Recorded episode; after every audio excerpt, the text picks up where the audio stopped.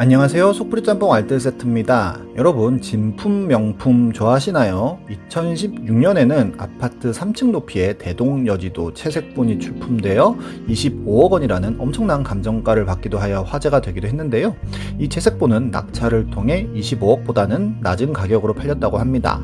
진품명품은 우리나라에도 굉장히 오래된 장수 프로그램이긴 하지만 원조는 일본의 운이 활짝 무엇이든 감정단이라는 프로그램입니다. 여담으로 우리나라 나라의 진품명품은 이 프로그램을 컨셉만 가져온 것이 아니라 거의 모든 형식을 그대로 베껴서 제작하고 있는데요. 스튜디오를 벗어나 출장, 무엇이든 감정단이라는 코너 역시도 그대로 컨셉을 가져와서 정말 똑같은 방식으로 진행합니다.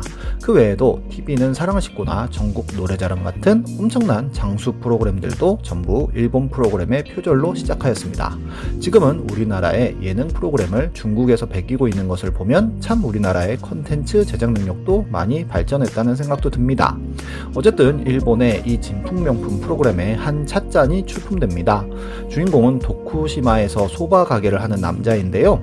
주인공의 증조부가 미요시 나가요시라는 생코쿠 시대의 무장의 자손이 사는 저택의 수리를 의뢰받을 때 거기서 사들인 골동품에 섞여 있었다고 소개를 합니다.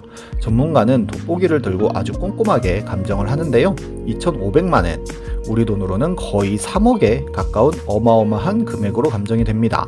전문가는 이 그릇이 요변 천목 차완이라는 그릇으로 전 세계에 3점밖에 없으며 모두 일본 국보로 지정되어 있다고 설명하는데요.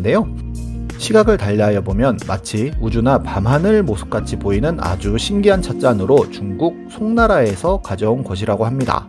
그런데 그 방송을 중국의 한 아주머니가 시청하는데요.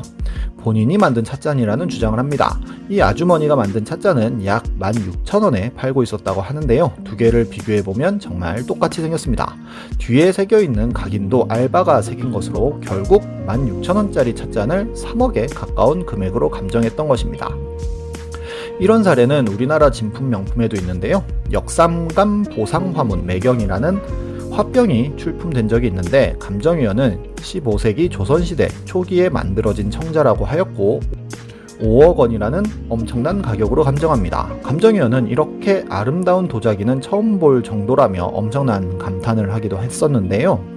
알고 보니 이 병은 골동품 브로커가 감정 결과 가짜로 판명된 물건을 출품하였고 심지어 한국고미술협회장이 진품명품 감정위원에게 거짓 감정을 시켜 나온 것으로 드러나기도 했습니다. 말 그대로 사기였는데요. 방송에선 시아버지에게 물려받은 것이라고 했지만 알고 보니 그것도 연출한 것으로 이야기하여 KBS가 명예훼손으로 법적 절차를 밟기도 했습니다. 그리고 가보라고 애지중지했던 종이가 결국 노비 문서였다는 이야기도 인터넷에서 많이 돌아다녔는데요.